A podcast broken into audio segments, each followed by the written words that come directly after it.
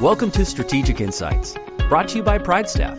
On each episode, we bring you interviews with leading management and employment experts from across the country. Your host for Strategic Insights is Brad Smith. And now, here's Brad. Hello, and thank you all for joining this episode of Strategic Insights from Pride Staff. I am your host, Brad Smith, and today we have a special guest, Amy Lynn from the North Dallas office. Amy, thank you so much for joining us today. Absolutely, my pleasure. Thanks for having me, Brad. So, Amy, as you know, today's episode is all about the employee value proposition or the acronym EVP. And I think it's imperative that companies really define what their value proposition is for employees right now. There's a recent JobVite study that just came out that said half of all those surveyed were either actively looking for a job or plan to look for a new job within the next year.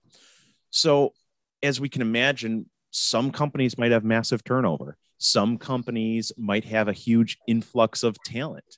And I think this discussion is going to be really constructive to help define which side of the coin our companies fall on. And I think if we can define a really good EVP, employee value proposition, and not just define it, but live that value proposition throughout our organization, we're going to be more likely to retain talent. We're going to be more likely to attract new talent and not be one of those organizations that are dealing with just this massive turnover. Now, no matter what you do, you might still have turnover in your organization, and sometimes that's healthy. But we want to do everything that we can to make sure that employees feel valued and they're aligned with company goals, and company goals are aligned with staff goals. So, to kick things off, I wanted to start by talking about the technical definition of EV, EVP or employee value proposition. And that's defined as the promise that you, as the employer, make to employees in return for them doing a great job. It's really more employee centered approach in which the employee clearly understands what's expected of them, but it also goes on to outline what the employee should expect from the employer in return for their services, their knowledge, their expertise, and their great work. But as I mentioned, that's really kind of just the technical definition. And, and for me, when I think about EVP, it's really about as the employee, what's in it for me? What do I get back from the company for doing an amazing job, for hitting my goals, for hitting my KPIs, my metrics? Uh, what makes me want to stay at the employer? What makes me want to do an amazing job and maybe even go above and beyond? And, and to me, that's really what the uh, employee value proposition is about. What's your take on that, Amy? I think with that technical definition, one of the words that need to be underscored um, is promise. And when you think about a promise, that really imp- implies trust. And I think when today employers are shifting to the idea that they have an employment brand, um, they need to look at that brand promise from their employees' perspective. And if that trust is what is going to build the relationship, and as you indicated, the um, the future potential of that relationship with the employee, it has to be built um, on trust. And, and that's the promise. If you break down anywhere along the way what that potential candidate becomes a future employee of your business and looks for a job six months later, why? And evaluating that process and what promise you made and how you followed through on that, I think is the basis of, of any EVP. I think you're dead on. That promise and that follow through is crucial. And the, the data actually supports what you just said. So I, I mentioned that JobVite survey a minute ago. Uh, what they found was that 62% of workers were actually satisfied with their jobs. However, as I mentioned to start this off, half of people are looking for a new job or plan to shortly. And then it went on to find that 32% would actually feel comfortable quitting their job without having another job lined up. 30% have left their job within the first 90 days of starting. 23% have changed industries since the start of the pandemic. So, as you just mentioned, it's that promise. And if we're making that promise, we have to follow through on that. Otherwise, we're going to have half of our people leaving potentially. We really need to live that value proposition and follow through on it. And all of this is, is having just a huge impact on employers. Uh, when they surveyed employers, they found that 40% have experienced high turnover over the last year. 40% of leaders reported that their own workload has increased due to turnover. So, as employees are leaving, it just reverberates throughout the entire organization and it underscores the importance of living that and following through on that, that promise. Now, Amy, with the employers you consult with, have they struggled with some of these issues? Are they seeing the turnover? Are they seeing the increased workloads for themselves? Oh, that struggle is real, Brad. uh, we consult with hundreds of employers in the Dallas market um, and individual managers, as well as executive leadership. And at every level, what's happening in the employment market has an impact. Um, so it's it's not only the statistics in these reports reflecting life, but life, you know, reflecting the statistics. It's it's prevalent. It's in every organization we work with, some to a greater degree than others. And when you stop to evaluate um, what those that are feeling the pinch less are doing, you find some um, really actionable strategies that any employer, any any manager or executive can implement in their own, own organizations to succeed. So, when we're talking about things to implement, um, I want to start off first by talking a little bit about salary. Now, obviously, culture and value proposition are way more than salary, but salary is table stakes, and we're dealing with wage inflation right now.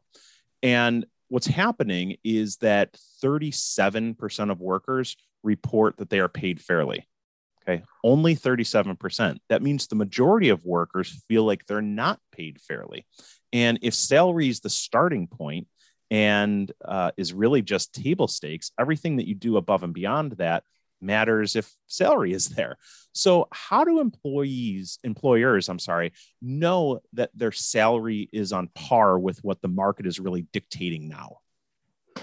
That's a great question, and because it is so fluid we provide, we're very data driven, and we will provide the clients that we consult with reports reports that come from our partners um, mz data is one of those that we utilize to be able to get um, data that's on point with the specific positions that they're recruiting for the type of industry the size of company um, but as I mentioned, it's fluid. We have to check with a number of different um, sources to make sure that we are up to date.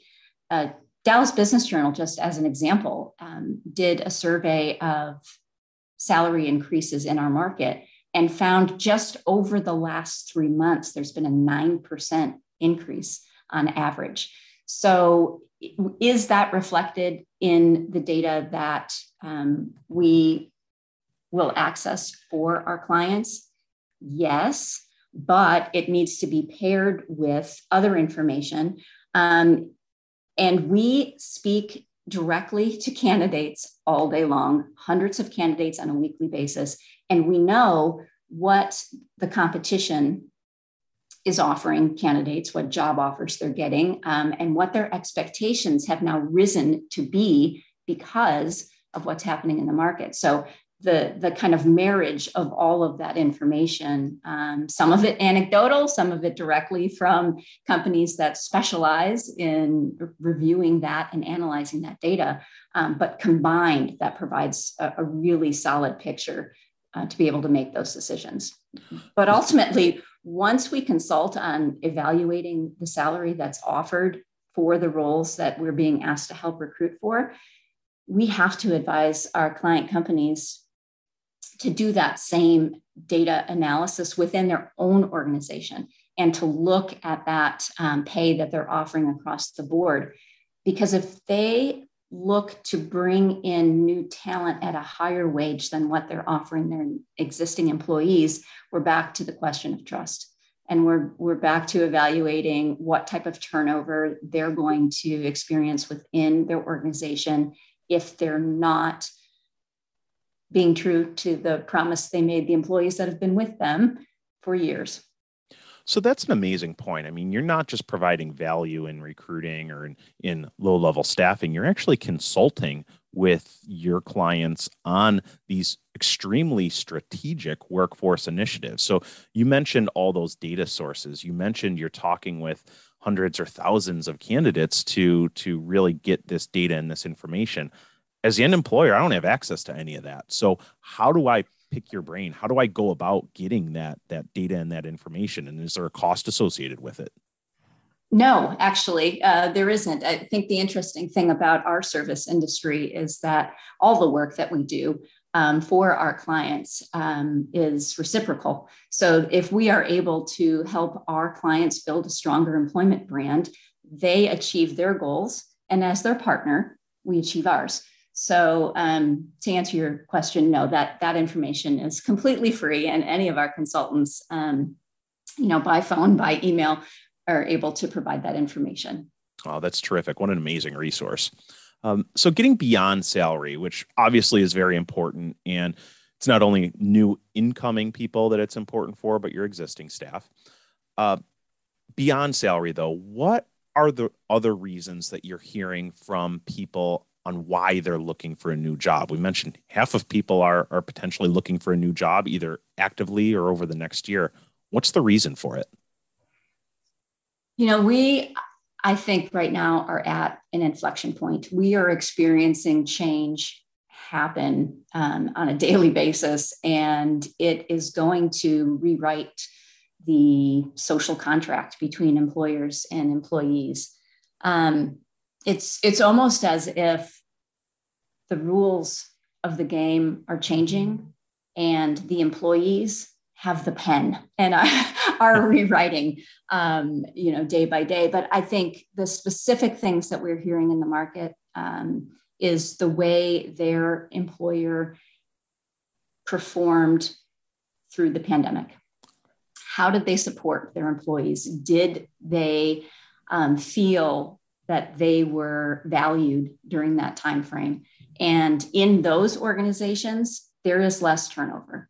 Um, that trust has been forged and they have built that relationship for a longer term with their internal employees. And, and in those organizations, the reason they're staying um, and they're not part of the statistics that are looking isn't just about the salary. And some of these places have implemented four day work weeks, or they have no meeting Mondays they're coming up with ways that they can show their employees that they value their time, they value um, them, the, the whole person, um, and they're following through on, on what they promised that employee that they would provide them, um, you know, with that employment relationship that is reciprocal.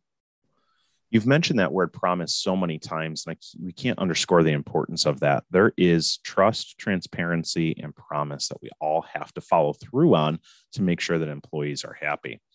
Now, Amy, I've seen a lot of data that says that a lot of employees are leaving because of opportunity or a lack of opportunity at their existing employer. And a lot of those things that you just mentioned and, and uh, what was presented to them throughout the pandemic and how employers handled that and opportunities for growth really play into whether somebody stays or or leaves an organization. What are you seeing in the market right now and what are employees doing employers doing to help their employees grow and grow organically within the organization as opposed to leaving you're right. We did talk a lot about trust, and I'm about to bring up another really important T word, um, and that is training. We have found that one of the first questions our candidates are asking when we're presenting an opportunity from one of our clients is what is offered to them as far as growth in training and development. Where can they go within the organization, and what tools are they going to be given to get there? Uh, and this is this is across generations. So a, a lot has been written uh, uh, about you know the generation entering the workforce and how quickly they want to advance. Um, but this is not limited to um, the the incoming uh, millennial generation. I think this is across the board.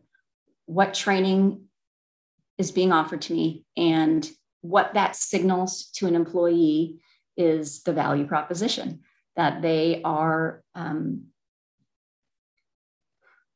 viewed as more than just um, entering this role and the expectation being that they would stay in that role for the next 25 years and then retire with the gold watch. I mean, that is out the window. So the, the value proposition um, for trust extends to training. You are going to help me grow my in my career through resources that you have within this organization and the reciprocal is that I then will help you meet your business goals through the training you've provided me.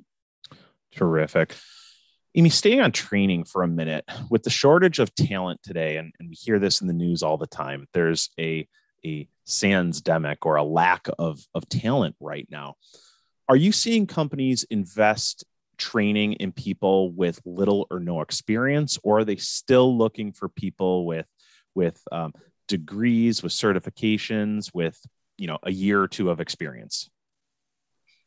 The employers that are still being prescriptive in their job descriptions that they require the four year degree, they're going to require three years of experience, they need these specific programs. Those employers, unfortunately, are losing the war for talent. Those that are more adaptable today and really evaluating is that four year degree necessary for this role? Uh, is industry experience necessary for this role? Is software experience exposure necessary?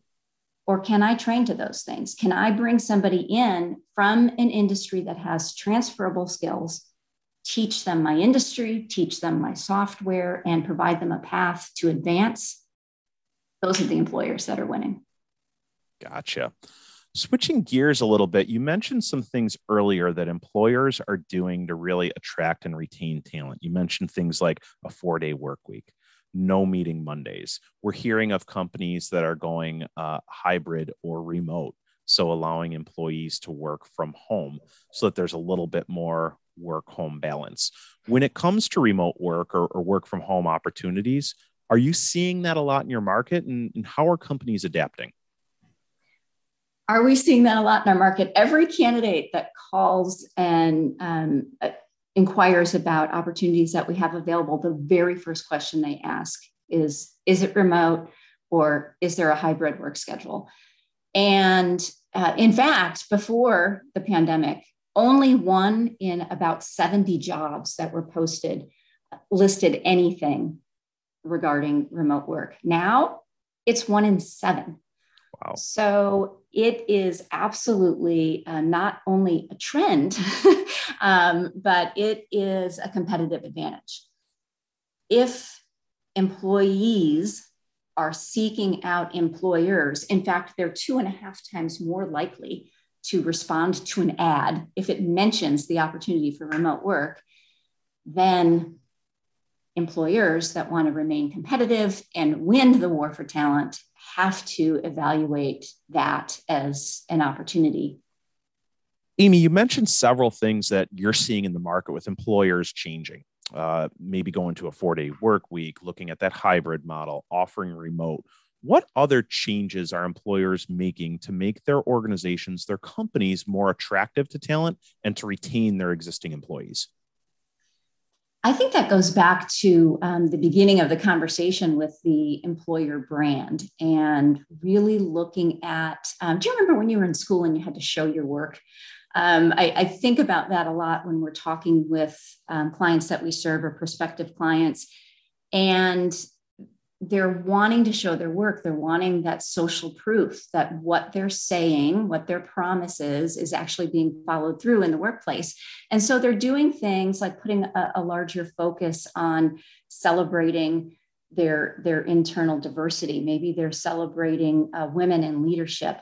Um, when somebody gets an internal promotion that isn't just anymore in the internal newsletter but that's going out on social media um, when somebody's recognized in the industry that's something that um, senior leadership is taking note of.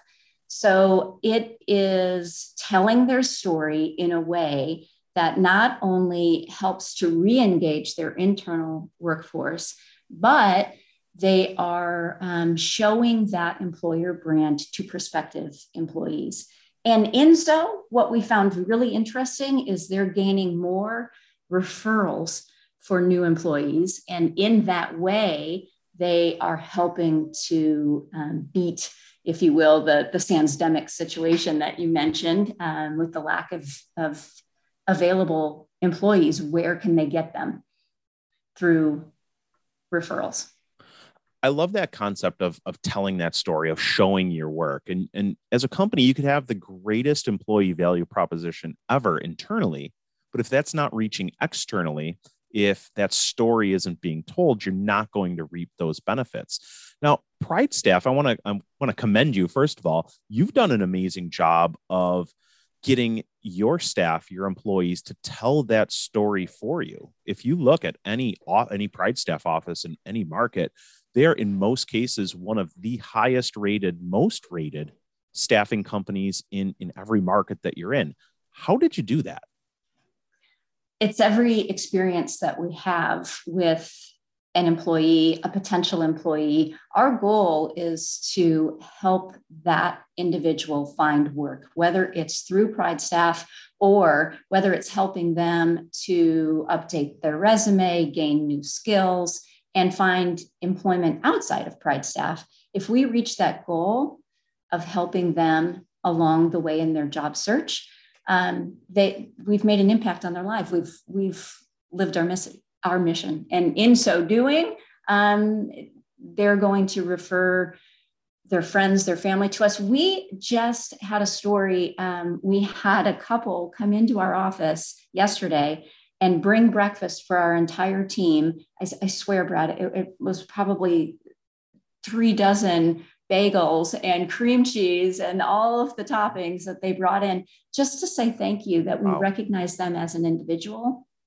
and um, asked what else they could do for us.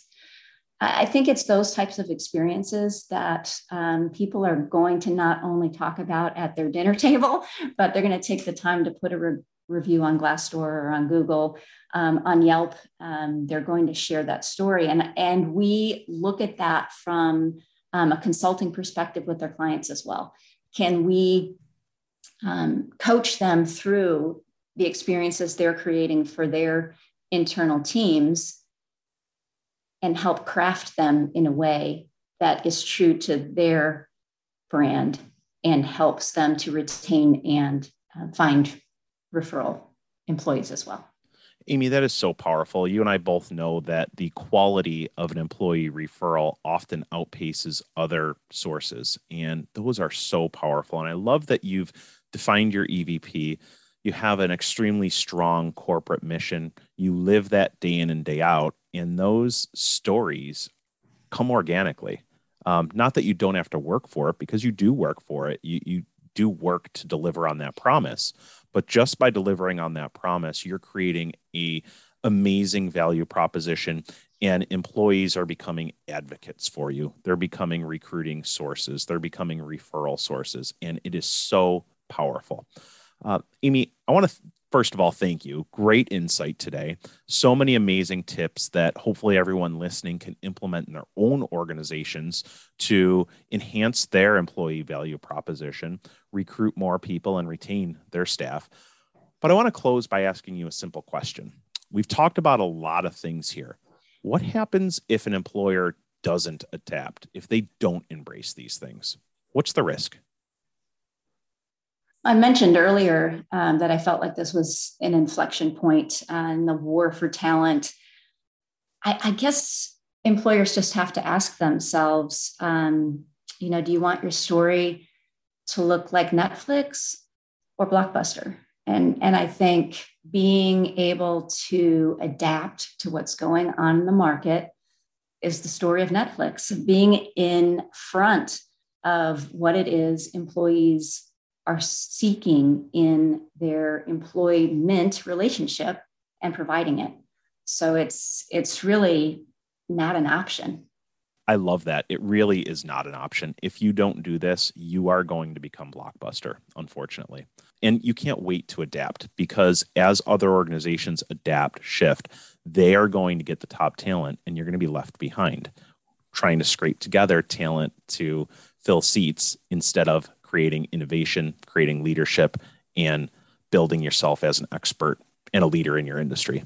Amy, thank you again. Uh, great insight today. For those that are listening, I want to encourage you to reach out to PrideStaff. Visit pridestaff.com. Take advantage of those compensation reports and the data that Amy mentioned. Take advantage of the consultation and the strategic leadership um, having another set of eyes in your organization can be extremely powerful and helpful to make sure that you have the right EVP in place, that you're living your mission and you're following through on promises. So, Amy, thank you again so much today.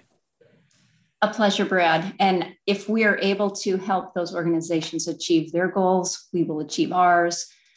Amy, I love that concept of fulfilling your mission and helping other organizations fulfill theirs too. It's mutually beneficial. Thank you all so much for listening. I hope you find value in today's episode and can implement a lot of the ideas that Amy shared in your own organizations. Take care. Thank you for listening to Strategic Insights brought to you by PrideStaff. Whether you're looking for high level workforce consulting or staffing help to meet demands, PrideStaff is here to help.